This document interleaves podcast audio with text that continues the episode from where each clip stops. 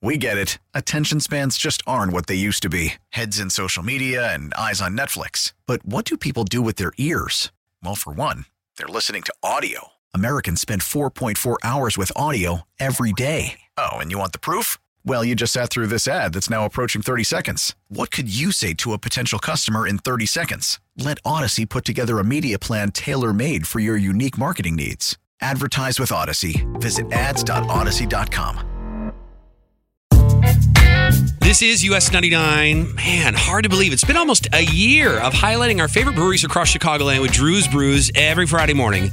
But that's how fast time's been flying. So I figured for this week, we would head back to revisit the very first brewery we featured, Buckle Down Brewing in Lyons. Have you heard about them? What's their history?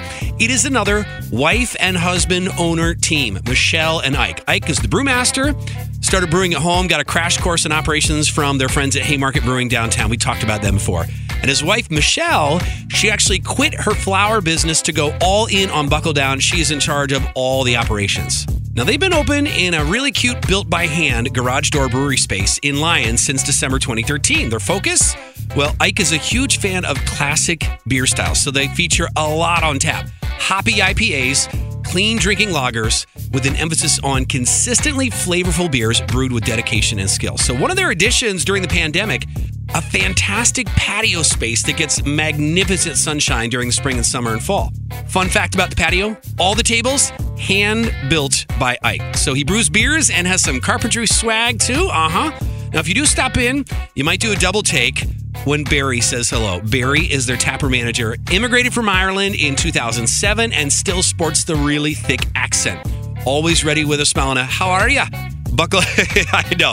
Barry, that's an awful impersonation of you, but buckle down. They welcome everybody kids, dogs, games, you name it. So, what is on tap for them this weekend? It is a double beer release. Two beers debuting today for their Mug Club and Founders Club members, available for Gen Pop tomorrow. First up, something Ike calls Clencher Gold. Now, Clencher is one of their flagship beers, continually updated, recipe tweaks with flavoring and color. It's a big boy, an old school West Coast double IPA. This time around, four different types of hops. It lands at 8.7%. Big notes of grapefruit, pine, and tropical fruit. It is a winner at 8.7. Now, the second beer release this weekend is called The Good Good. It's a thick, hazy with clouds of tropical fruit billowing out of the glass thanks to the Cryo Citra, the Cryo Mosaic, and the Loral hops.